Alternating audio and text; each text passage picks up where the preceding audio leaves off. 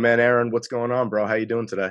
I'm doing good. Just wish it was football season again, but I dude, good. Let me ask you a question. Like right off the bat, let me, let me ask you a question. Like, it, I feel like an emptiness in my heart, like with like right yeah. now. You know, like how do you feel? Like, how do you pass the time? Man, it just it's good to hang out with my girlfriend and stuff, and and and just get to do stuff like just to to pass the time by and just write it, write stuff about articles and stuff like that. that that's the only way to get through that through this uh, empty space in my heart right now without football. I'm telling you, man. I mean, and, especially like for me, like the feeling, the emptiness is prolonged because you know my season is over by like November. You know, so like, you know because I'm a Jet fan, so my season's over by like November. But you know, as people will get to know throughout this episode, you are a Dallas Cowboys fan.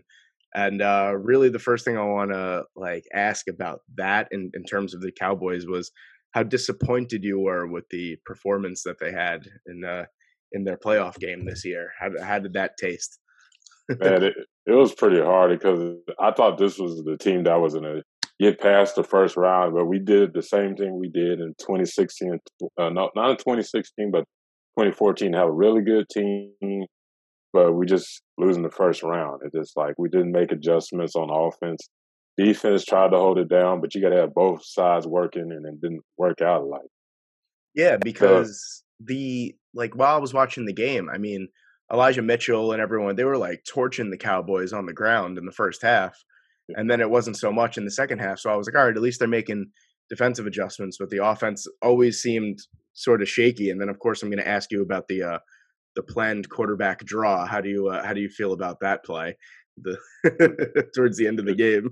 It was it wasn't a good idea at all because there was like five seconds left. We're gonna go quarterback draw, but yeah, that I questioned that. It just went by so fast. I didn't really get to think about it until I watched the game over again. Like we really just went for a quarterback draw when we are trying to get a touchdown. like that's funny, man. No, I just yeah, I I don't uh not even to try and poke fun or anything because oh, no, you know you could poke fun all day about the Jets. So I just you know I just wanted to get your perspective on a couple things like that. Also, you mentioned before that you know you write articles to pass the time. So I'm assuming that's for uh, Off the Ball Network. Can you tell us a little bit more about that? What's that all about? Uh, Off the Ball Network. It's a it's a network based out of New York. As uh, one of the Chris LeBron uh, uh, created and stuff. And I was just on Twitter and they were saying they're looking for writers and stuff. And I was just kind of freelancing and stuff. Really wasn't getting much feedback. And I just started looking at their stuff. They got like shows. And I like, man, I love me messaging them, them and stuff like that. I, I do like draft profiles for them. And I'm trying to get back into that as well. And it's it, everybody's cool and stuff, and they're understanding it. And everybody has great ideas. They're like constantly on Twitter on the on the messages, really coming up with ideas and everything. And it's just fun uh, working with them.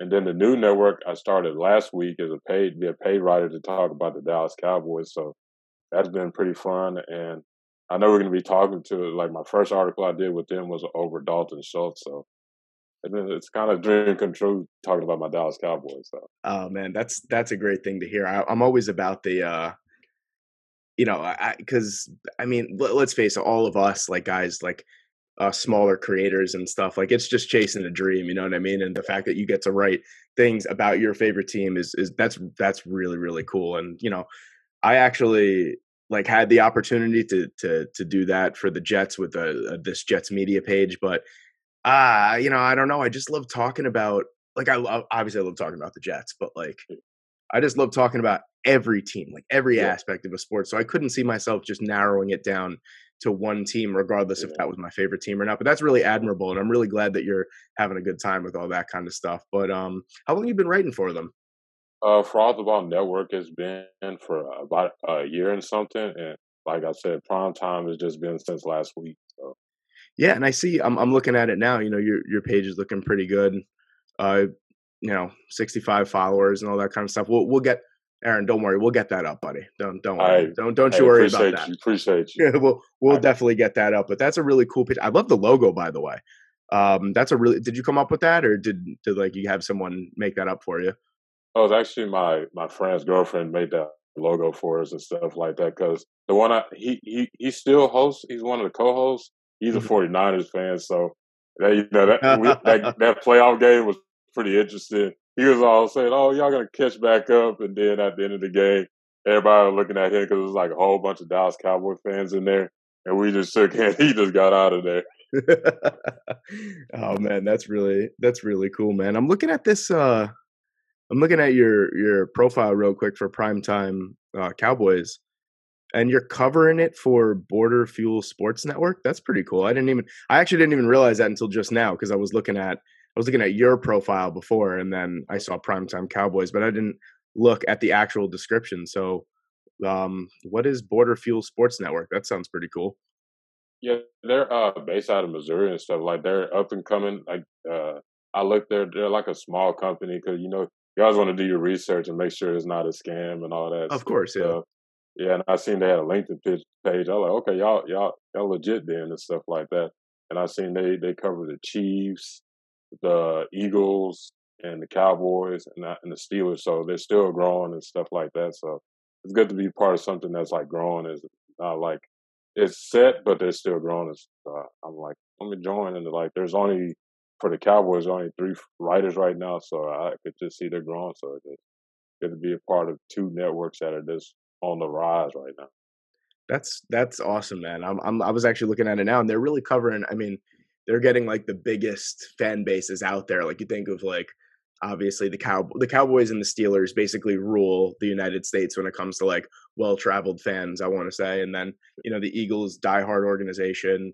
You know Chiefs are of course besides for the diehard Chiefs fans. Now you get all the bandwagon fans now that they're oh, yeah. and all that kind of stuff. So you know, um, you know, Aaron, just think of me, buddy. If they're thinking of uh, if if they ever want a Jets writer or something, I'll, I'll be happy to contribute. But um, yeah, you got to get a New York media in there. You know what I'm saying, yeah. bro? Like, yeah, I'm shocked that they, they don't have one, but if I see one, I'm gonna add you on there for sure.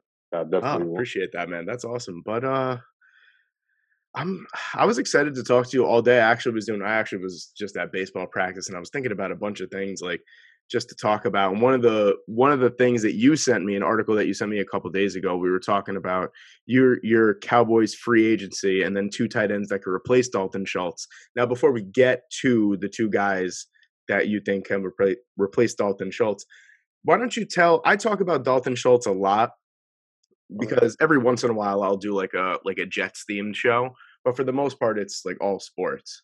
So I've talked about Dalton Schultz a couple of times, but coming from a Dallas Cowboys fan, if you know per se that Dalton Schultz would leave Dallas and perhaps ply his trade at MetLife Stadium, what would Jet fans like myself and people that listen, what what will we be getting from Dalton Schultz?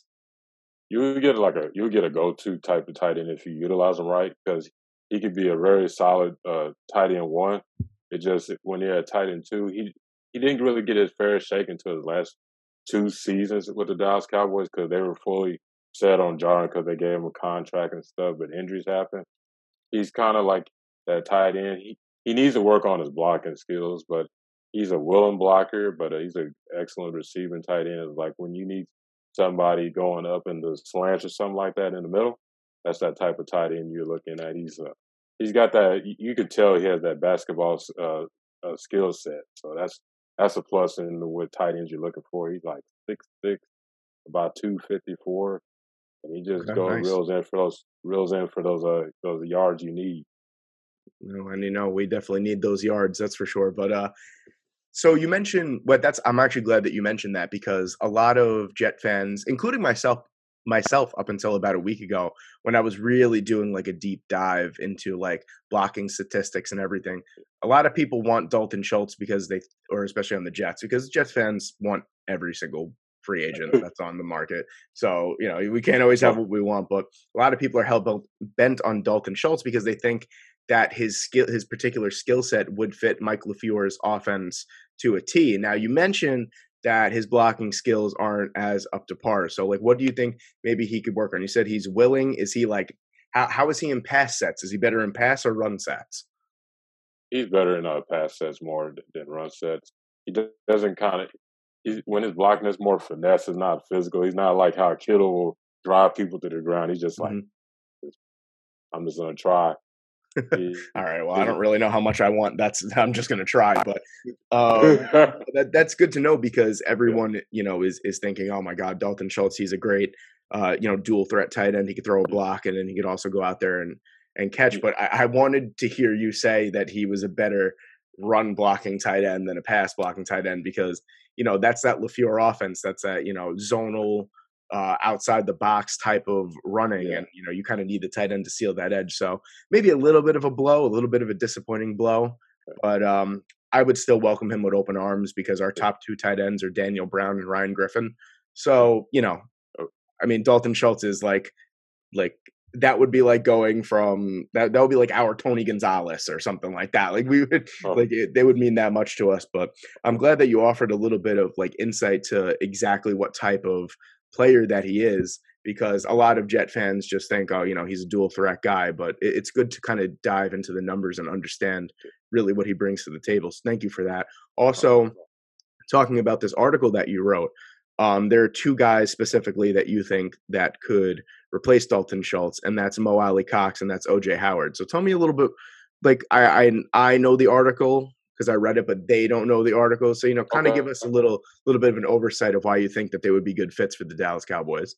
I always kind of uh, when it comes to Mo Alie-Cox, I kind of started watching him a lot because his journey from being a college basketball player into converting to a to an NFL tight end. It's kind of like the Antonio Gates type of situation, and you know, similar to Tony Gonzalez. And like it's been it works, and sometimes it doesn't work because there've been other uh, players that did it. But he's success. He's a a tight end too because he, he's behind Jack Doyle, but Jack Doyle gets hurt, and then you got that's when Mo Alie-Cox comes in, and he's one of those tight ends that is actually a really willing blocker, like in pass sets, run sets as well.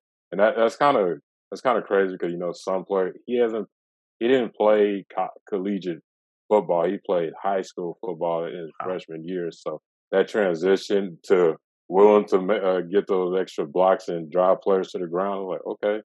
And just when he catches the ball, he's not gonna go down with just one tackle.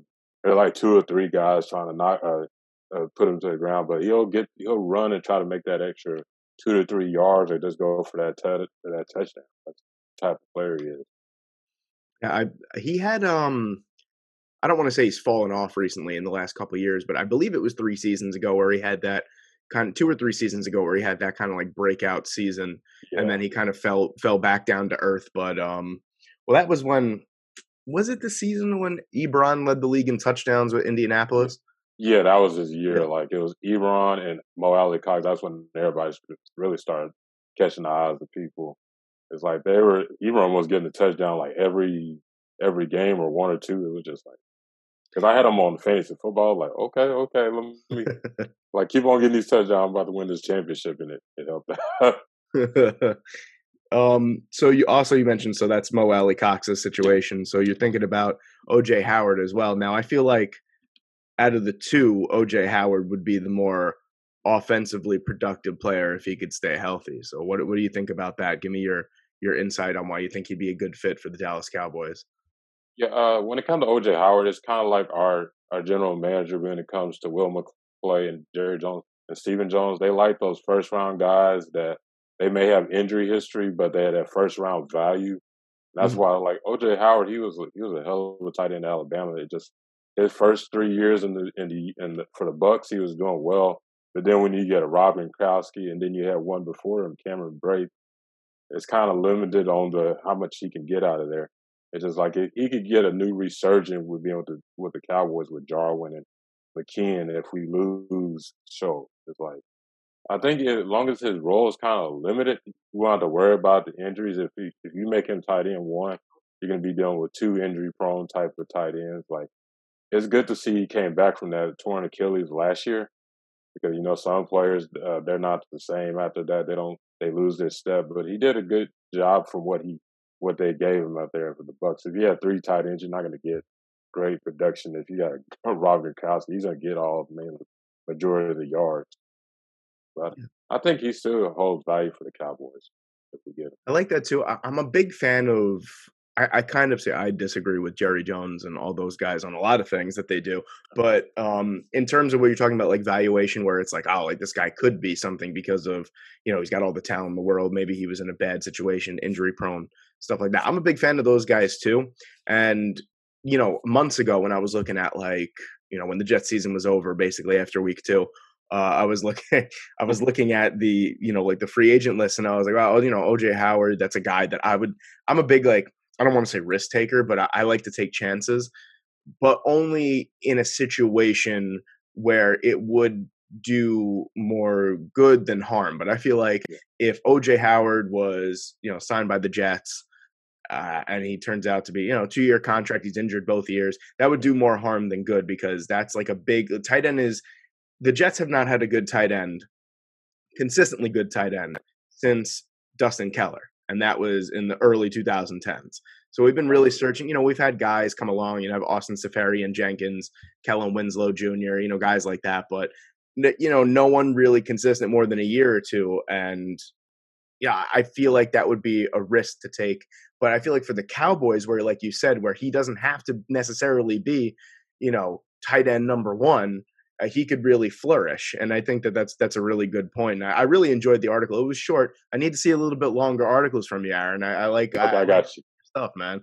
You, you know, I, I need more than more than two, but that was a really good article, and I'm glad that you kind of broke it down and and you know gave us the scoop on that. And there was a tweet that I saw when I was on Twitter before I mentioned it to you before we started recording that I wanted to run by you and just get your perspective. So the the game, I guess you would say, is uh, rate your team's past season. And then it gave us a bunch of categories.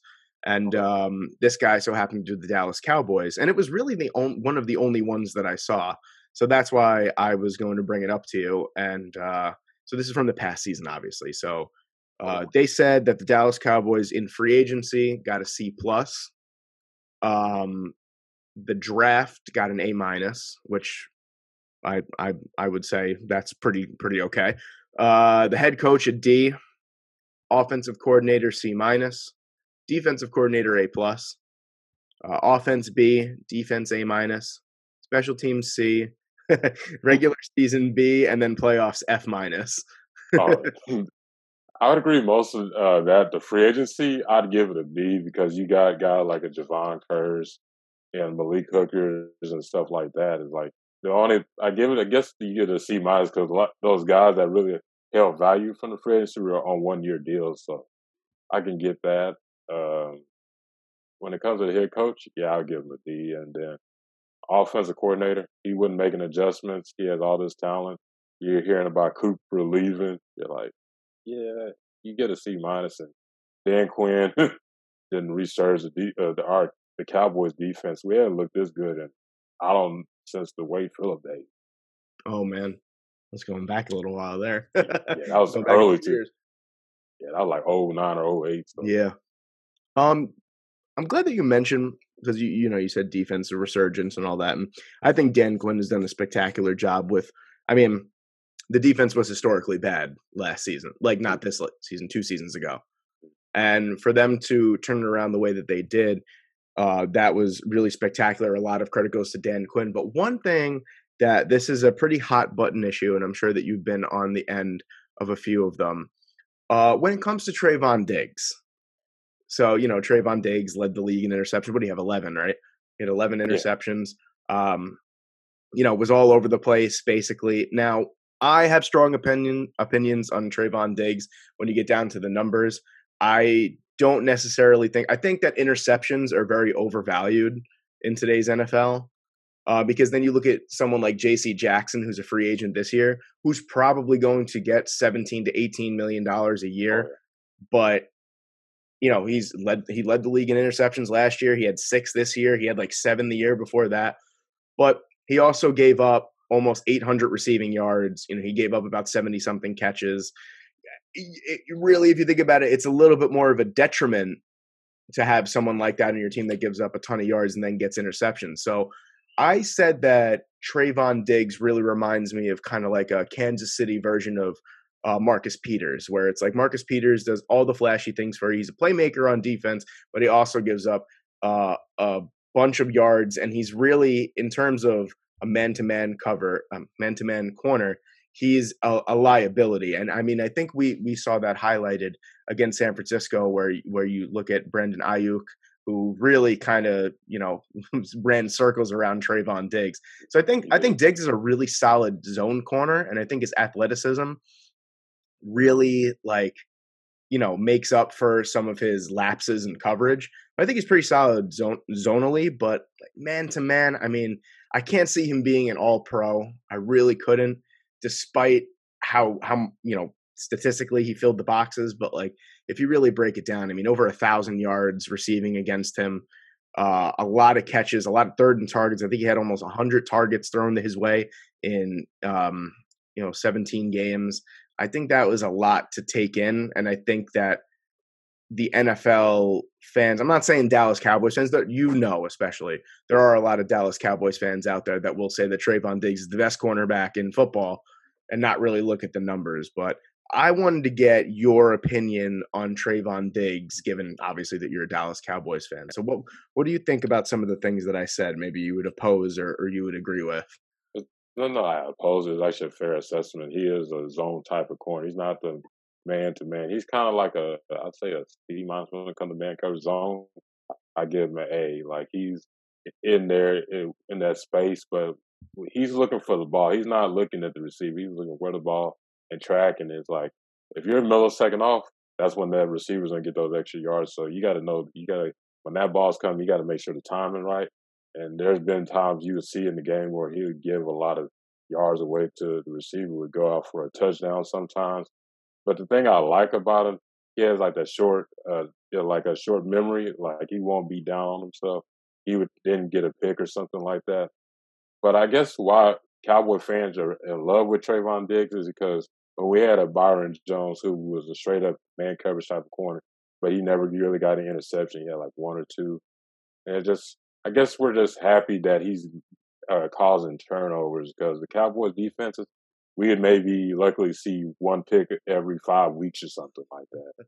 And it's just like I, I think that's why a lot of us are saying, "Oh, he's the best corner in the league." But I was thinking that too. I'm I'm gonna be honest with you, but after the season over, you kind of look at like all the stats and stuff. Like, yeah, he gave out a lot of yards, but I'll give he'd be a top ten corner.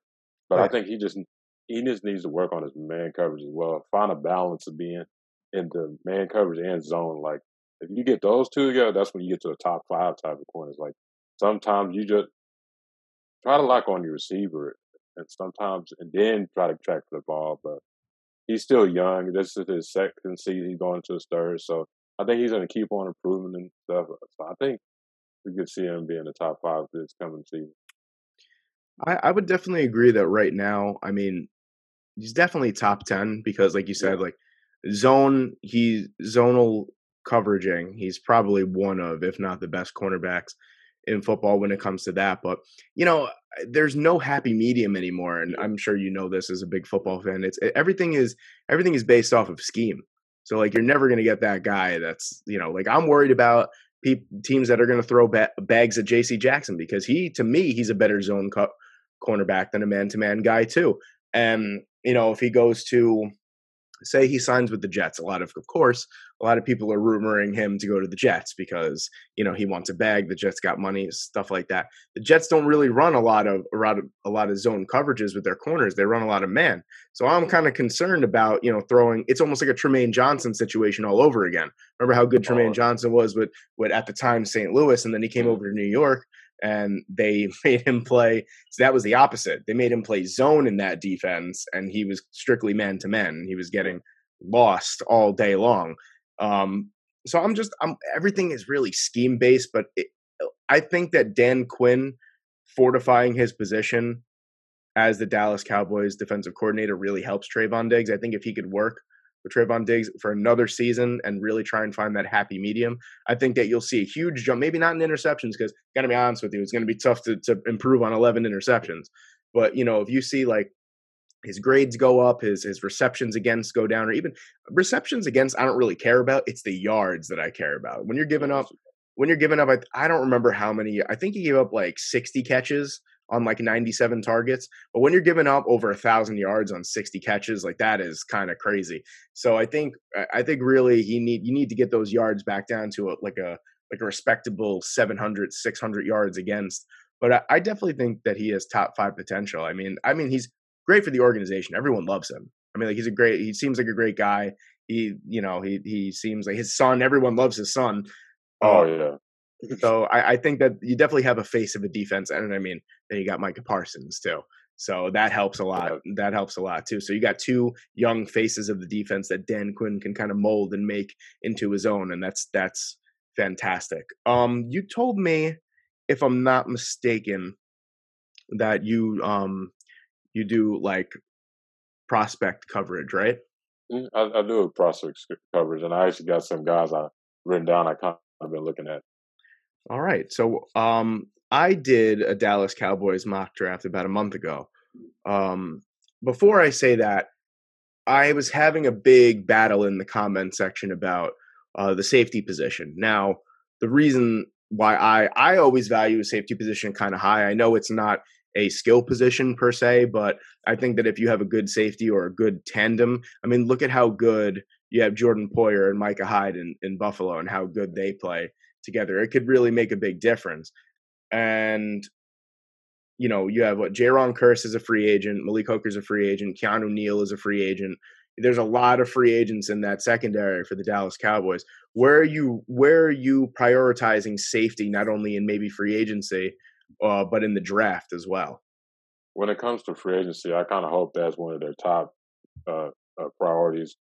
Uh, not not before offensive line and getting a little depth on the on the linebacker side because you need somebody. You got Cox come back from injury, so you got to see what he's going to be. But outside of that, you got you have Micah Parsons, who's been a beast. But uh, when it comes to safety, it'd probably be third. Is like maybe we can. I I cause I feel like they're gonna get Jayron Kearse back because how he's talking, he wants to be playing with Dan Quinn. He had a good. Uh, he had a good season. I mean, you can't get that much. You can't get more value off of the deal that they gave him you know, for what he he provided. Yeah. But I want to run. I want to run this bio. I don't know if you had a chance to look at it, or if you did. I don't know if you remember the prospects, but I want. I want to kind of see what your opinion is on what I, will give you like the the first like five because I don't you know once we get into like sixth and seventh round guys, I mean yeah. it doesn't matter. Of course it matters, but not as much. But um, the first round pick that I did for the Dallas Cowboys was Zion Johnson, was the guard from Boston College. And the reason I did that is because, you know, you look at Connor Williams and he's going to be a free agent. And uh, I'm expecting, since the, the offensive line class is kind of weak in free agency this year, especially when it comes to younger free agent uh, linemen. I mean, you got guys like Terron Armstead, and and those guys are in their you know their 30s already. So I don't know how much you want to throw a bag at, a, at an offensive lineman that age. So you know, Connor Williams is 25 years old, probably going to get a long term deal with a lot of money. So that's where I'm thinking where that Connor Williams is going to be going. And Zion Johnson probably it, talking about interior offensive linemen. Besides for maybe Tyler Linderbaum, I can't really see someone better. I mean, he's a I, you could say he's a tad undersized. He's 6'3", 316 pounds, but his technique is fantastic. His power is fantastic. He's really good.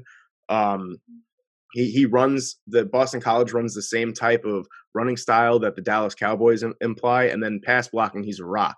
So I'm I'm I'm curious to see what you think about maybe a first round pick being a guard for the Cowboys. Oh, that's who I really have as a guard or a center. If Linderbaum's right there, sign me up to that. I don't. I'm not a big hard on like, oh, he's two ninety. Like Jason Kelce did it for over, over ten years, and he's still handling business. Like but there's another guy I would say for guard would be Kenyon Green, who basically on that A and M offense has been the right tackle, right guard, left guard, left tackle. But I, I, I, he's, in my honest opinion, is a very good left guard. He stays low in his position when he's attacking. He's a taller guy. He's like six four, six five, but mm-hmm. you don't see him like standing up in his position. He he's one of those guys who drive players to the ground and stuff like that. Gets to the second level uh, quick with his lateral quickness. And but I, I like Zion Johnson. I don't I don't really trip on that if he's a little short and stuff like that. It's like what, what does the film show that he he handles his business, he gets to the next he gets to the next level. If he sees a linebacker, he's going to take him out and get that running back that extra yardage because Ezekiel will love him there and like the passing. The, the thing is, problem is last year with Connor Williams, he had so many penalties and stuff like that. And on the center, honest, he's a backup center. To be honest with you, I think the reason why the Cowboys drafted him because he he comes from the same college as Travis Frederick, who was a physical center. His career kind of got short because of injuries stuff. He retired at 27. They're like, oh, let's get another Wisconsin guy. But he, Biadasz is more of a finesse type of center. When I'm when I'm looking for interior guard, I want somebody that's physical who's uh, doing a little extra after the after the whistle, and that's what you don't see out of Biadasz. Like the guys you you bring it up, they will go to the next level with that and stuff like that. They're fundamentally sound interior offensive line. I like what you talked about. The only reason I didn't really bring bring up Kenyon Green is because I think that I think he'll definitely be the first guard taken off of the board. And I think it will really come down. I don't know why Linderbaum is sliding so far as he is, but I know that there was talks at the beginning of this whole draft process where Linderbaum was going to be like top 10. He's not getting past yeah. the Giants. He's not getting past the Jets. That was a little bit different. I'm really curious as to why. Maybe it is that 290 pound thing, but like you said, yeah. Jason Kelce's been bossing it for the past decade. Uh, he's a smaller center, but um, yeah, I was thinking that Kenyon Green's probably not going to get past either. I'd say, I mean, there's there's a few teams I'm thinking of. I'm thinking of Baltimore. I'm thinking of the Chargers. I'm thinking even of even the Eagles. And I got, and I'll be honest with you, I actually I don't do when I do my mock draft videos. I don't like to repeat prospects for other teams because I want to make it as realistic as possible. And uh, I actually had Kenyon Green going to the Eagles, and a lot of people were flaming me for that. And I'm like, listen, I'm like, if Jason Kelce retires, they drafted Landon Dickerson to be his replacement. So they slide Landon Dickerson back as a center, and then you have Isaac Seumalo and then a hole as as your guard. So he could play both guard. He's he's a fantastic athlete. Like you said, he's actually 6'4", 325 pounds, and he moves like like he's 225 pounds. You know, yeah. he's he's got great athleticism. So I had him going there. But I think in like in in Philadelphia, but I think in terms of uh, Zion Johnson, I think that in if you want to talk about like a not so sexy but safe pick, I mean Johnson is your guy. I think he's going to be one of those rocks in, in an organization for for 10 years. He's going to be a guy like that you just kind of forget about. You plug him in there and you're like, "All right, we'll talk we'll talk when your contract is up," you know, something yeah. like that. And then going on to round 2, this was another I, I don't want to say unpopular opinion, but I like I said I prioritize safety a lot and that's just the the way that I think and and I had the Cowboys taking Lewis Cine, the um, safety from Georgia. So uh, I mean, you want to talk about someone that you know stops the play at the point of attack. His coverage skills are fantastic. You know, he, I like I said, I you know, you always talk about undersized and maybe a little bit uh, light in the waistband, but uh, I talk about playmaker. I mean, he's he definitely shot himself up the boards in the college football playoffs. I mean, he made a lot of plays in the the national championship game, the game before that, you know, the um the SEC championship game as well. He really shot himself up against premium competition, mind you, as well, which was a big thing for me. Seeing him play as well as he did against Alabama twice, and and um, who did they play? They played Michigan, right? Yeah, they played Michigan, and I, I, just thought that he would be a slam dunk. I know maybe round two is is kind of early for safety in your opinion, but I'd like to see what you think about Lewis Cine in round two. I actually like that one. I think they need to get outside of their mold and actually investigate in the early uh, safety, even if it's in the third round. Like you, you can't just be picking safeties in like in the fifth and sixth round. It's like you need to actually check. Like you could get a safety and you can keep them for two to three years on their contract instead of you know getting the guy for one year and then you lose them because of uh, new teams are gonna uh, sign them because they did well or they just need safety help there because there's a lot of teams that need safety help. And if you if there's one on the board, go for one. And another guy I like to bring up is a, a Jalen Pitre from uh from Baylor who brings versatility, range, the type of safeties that uh that uh Dan Quinn would like in his defense. Yeah, he he was another guy that shot himself up the board uh, in Senior Bowl. 100%. Mm-hmm. I mean, he was making plays all over the field and and that was a guy that I was thinking about you know weeks previously because I do these videos. I do about two or three of them a week, so I'm constantly looking at these guys' names and stuff. So as soon as like I, I as soon as I was watching the Senior Bowl, I'm like, I know all these guys. I was like, it's kind of weird that I'm like sitting here and I I know even all the linemen, even the linemen. I'm like, I know all these guys, but you know, his name was something that I thought of a bunch of times before the Senior Bowl, and I was like, this guy, his measurables are pretty good. I was like, he he makes a lot of plays. Uh, and then you know the Senior Bowl, he was fantastic, and I said, oh, he's going to shoot himself. He was about a, fourth round va- valuation, shoots himself right into the third, maybe even the second round.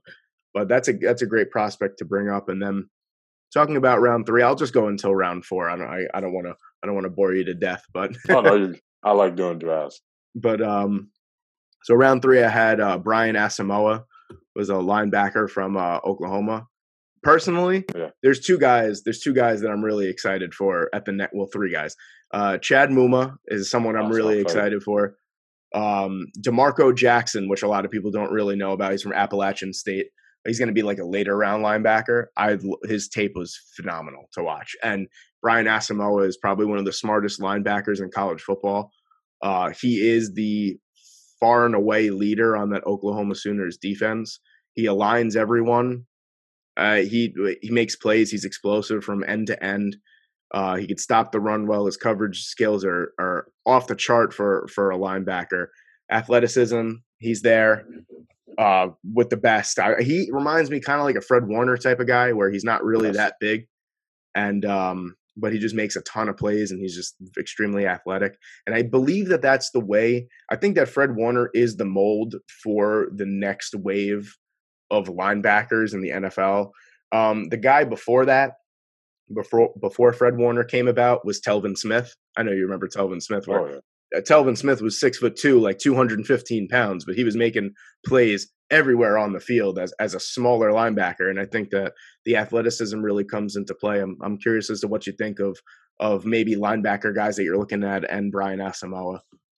Oh, that's actually a good one because I looked at him and it's like Tevin Warner, uh, Kevin White was uh was basically the mold for linebackers because there weren't linebackers are all like 250, 240, and they were thumpers, and they weren't really into coverage. But him being in there, and then you get the Fred Warners, and now you got guys that are like 220 or 230 at best, but can cover. It's like you got to cover because this this league is all about pass, passing, uh, throwing the ball. It's not about. It's still about running, but it's majority of passing. You got to have cover skills. If you don't, you're just kind of going to be basically like against the runs type of skill set. But uh, a couple of linebackers, like you said, Chad Muma. If I could look real quick, uh, another guy. Uh, I don't know if you read was uh, about uh, Nate Landman from uh, Colorado. Mm-hmm. That's another good linebacker. He had injuries and stuff like that, but he's a leader on that Colorado defense brings that type of thump that you're looking for as a middle linebacker and stuff, but also can be in pass coverages as well. And he's he's like six three, by two thirty five, and he and he lays the woods on running backs, uh, quarterbacks, anybody that's in his way. It's just that good type of energy you're looking for in a linebacker there's some guy. I mean, this has to be, and I, am sure you could attest to this as well. This has to be one of the deepest linebacker classes I've seen in a really long time. I mean, the the class is led by, you know, Devin Lloyd and Nakobe Dean, and everyone loves those guys, and um, everyone else kind of gets overshadowed because you look at like, you know, you think of like Darrian Beavers, you think of Leo Chenal, you know, JoJo Domann. There's so many guys that like like mid round guys that could easily be like plug and play Mike linebackers or outside linebackers, you know, will linebackers and and it's you know you think of Terrell Bernard too and, and Baylor. There's just something like the line. I think out of all of the classes this year, I've looked at tight end and linebacker the most because they're the most intriguing. There's a big separation between the top two and then the rest but the rest is just so consistent and so solid that I just like there's like 20 guys that I'm like these guys could easily be day one starters in the NFL. Yeah, that's that's how I looked at it. They're not really talking. They're like the most underrated position in this draft, and they got talent. They're not, they're going to be going between second and fourth, but like you said, they're going to be day one starters, and they're going to be quality line uh, linebackers and tight ends, and teams are going to appreciate them. They're kind of like, man, we we got to still on that. That's this like you said. There's 20 prospects that are gonna not they're gonna be starters, and it's not. It could be day. It could be week two or week three. You're gonna be like, oh, okay, he's showing out. He's like he like these linebackers in this draft are like gonna be your modern day Fred Warner type of guys. They may not play at that level, but you're gonna have a really good, uh, solid starter come to that. I don't know if you've um, seen Terrell Bernard's tape, but he's been like he's been someone that I've been looking at the past like week or so.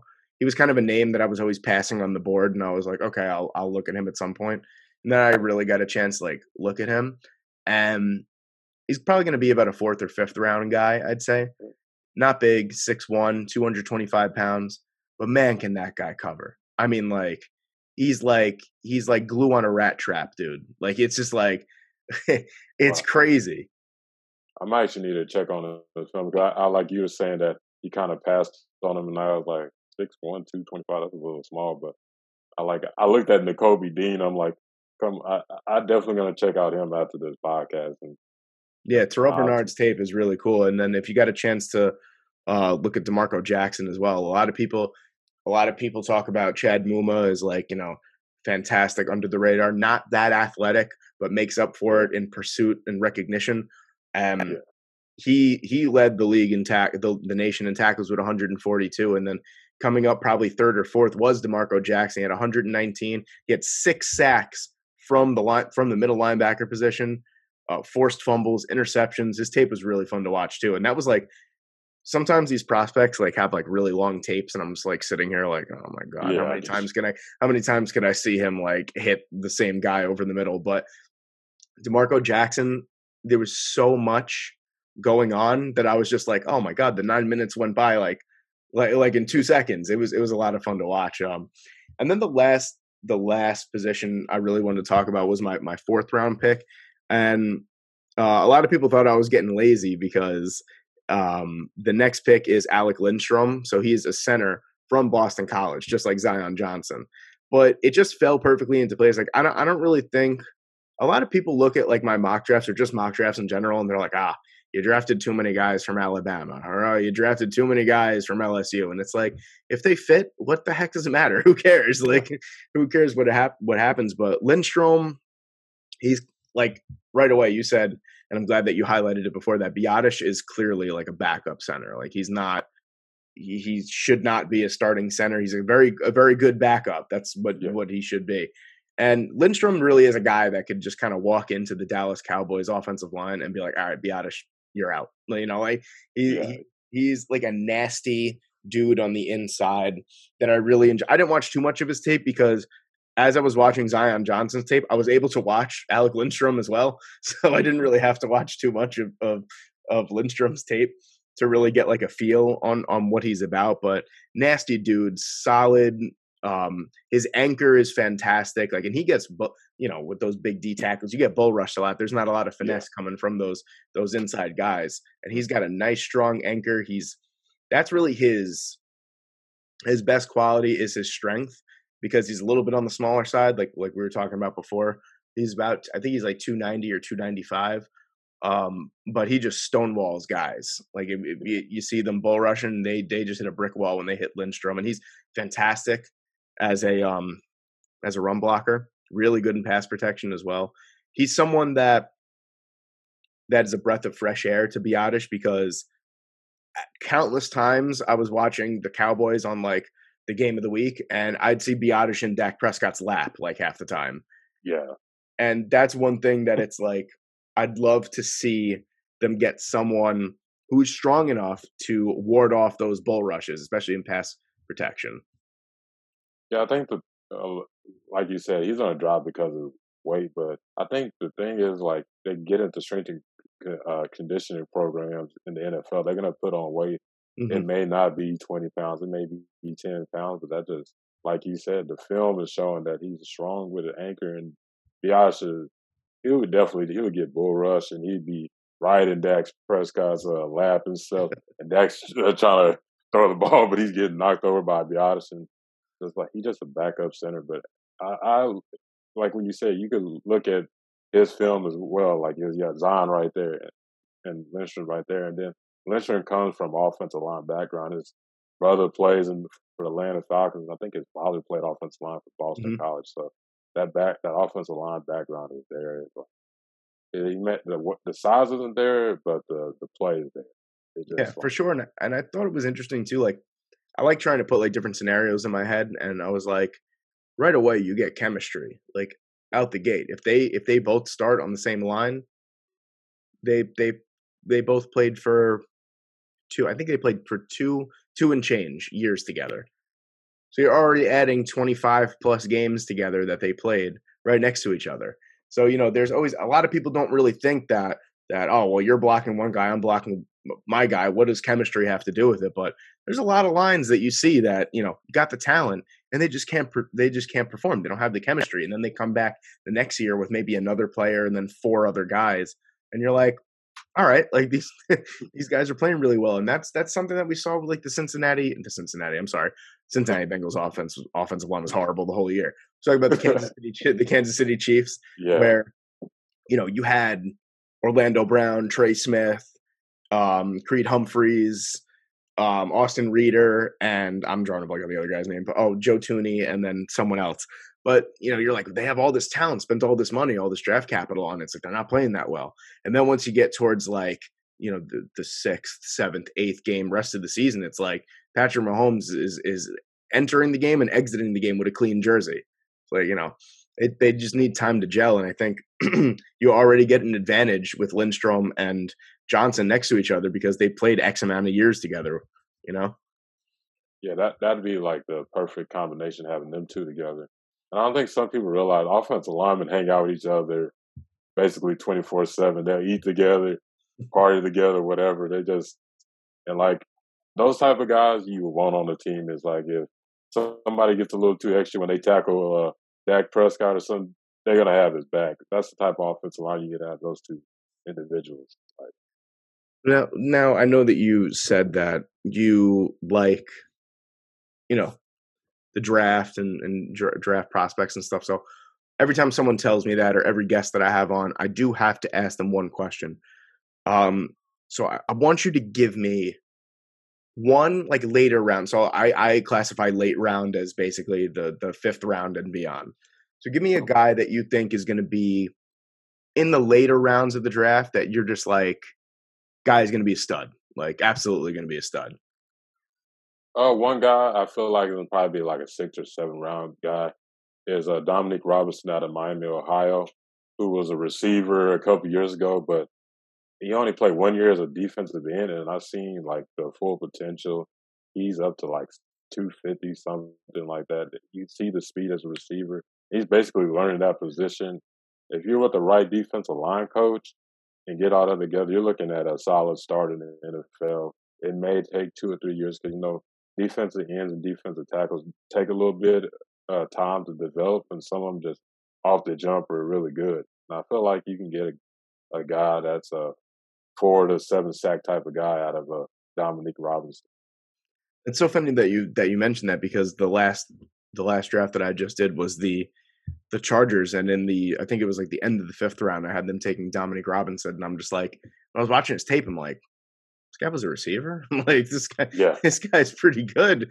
I was like, that's pretty, that's pretty funny. And, that, and I said, I actually prefaced it by saying that if this guy played more than one season as an outside linebacker or defensive end, I was like, he probably would be a second or third round pick, maybe even at the end of the first. I was like, this guy's got all the tools. He's humongous. He's I think he's like six five. Like you say, he's closing. He's, he's probably surpassed two fifty by this point. He's just a, a big dude, and I'm so glad. I got really excited. I don't know if you saw my face when you said Dominic yeah, Robinson. I, I got really excited. but um, that's really cool. And and I always I, I kind of just like like you know play ping pong with that, and I give someone that that uh, I think is going to be like a, like a stud. And I'm looking at uh, Marquan McCall, nose tackle from Kentucky. I mean, there's one thing I'm I'm gonna say he's probably late sixth, early seventh, but my God, this guy, he's six foot three. I think I'm pretty sure he's like 370 pounds, and he runs a four five five. Look, I, I need to check out this film. Four, like five five.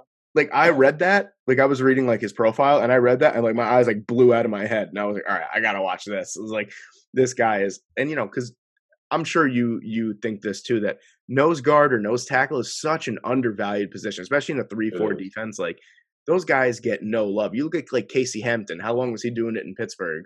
You know what I'm saying? And and everyone was like, this guy only has ten career sacks. Why is he in a, a multiple time All Pro? It's like because the dude ate two or three blocks every single snap. so that's why. And dude, like I've seen in his tape, one on one blocking, it's as good as not even having someone there in front of him. Is he's like a like a like a stud. He's just one of those guys that like if more teams used nose tackles and used more of a three four like base defense, then he would definitely be like like a third or fourth round pick. But it's just like he's a nose tackle, like you know he's just there to eat blocks. Like no one's really going to take an early round pick on him. But dude, seriously, check out Marquan McCall if you have a chance, because like there's no business for you. Think have you seen Jordan Davis's tape and Devonte yeah. Wyatt? Those guys yeah. move like they're 200 pounds. Mm-hmm. I, I mean, McCall is something like I've never seen before. The guy like qu- snap quickness in the backfield before you even have a chance to like to like realize it. it. It's it's really something to lo and behold. But um, you know, I figured that we'd wrap it up here. I mean, this was a fantastic talk. I really appreciate you coming on, man. Like seriously, it, it, this was a really fun time. Um, I'm I'm glad that we had it. Um, this is what I wanted to do. Like um, when I put out that tweet last week, and like this is exactly what I wanted to do. Like you know, we don't know each other besides for the last hour, but this was a great conversation. I'm getting your, you know, your perspective on Dallas Cowboys, and I don't know too much about the Dallas Cowboys. I'm from New York. You know what I mean? Like I, oh, I live in New York. I don't know how I don't know as much as you do about the Dallas Cowboys. So, um, thank you so much for giving me your perspective. Thank you for coming on. I'm, I'm sorry if I talked your ear off. I tend to do that. I'm Italian. Uh, oh, you're good. Ain't no worries. Um, I just wanted to give you the opportunity to maybe like um plug any any YouTube, any any podcasts, any any kind of Twitter profiles you you want to do. So the floor is yours, and let me know what what you want to plug, man.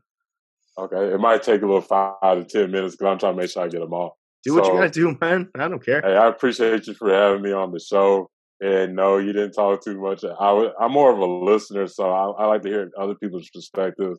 I'm not one of the ones that like to talk. Uh, I like to talk, but I want to hear people's perspectives on on their team and as well as my team. And it's it, so far it's been fair assessments. I haven't like, oh, you went too far no, but you didn't go there. But uh, uh, so you can check me out on Tacos and Touchdowns on IG and Twitter, and you can check out my personal profile. Uh, I, I majority talk about sports on Twitter when it comes to that. So Aaron B nine zero one. And then you can check out uh, any content from Off the Ball Network, and then Primetime Cowboys, who I, I write for now. I'm my latest article on Dalton Schultz is the latest one I I dropped on Friday. I'm gonna be working on one this week as well, so be on the lookout for that one. Try to make sure I'm missing anything. oh, check out Tacos and Touchdowns on Spotify, Anchor, and Apple uh, Podcasts as well. So that's all. Uh, that's all my plugs in I got that I could think of. Probably gonna miss some, but it's all good yeah i mean if you miss something just just message me on twitter and i'll put it on the bio and i'll make sure that you you know especially with the prime time cowboys we'll make sure that that uh we'll make sure that that twitter profile gets a little bit of love because that's a that's a cool looking profile and i know a ton of dallas cowboys fans so we'll, we'll get you up there buddy don't worry about it hey, hey, that's a big plus dude. hey appreciate you for that's early then all right man aaron i really appreciate you coming on man I, thank you so much hey no problem bro i got you you need any more Dallas Cowboys perspectives, I'm your guy. Oh, for sure. You already know that you're going to be a returning guest when I when I talk about Dallas Cowboys. But you know, for Aaron, for myself, thank you guys so much for listening. I hope you guys enjoyed this episode. I got I hope you guys have a great day. Thank you so much.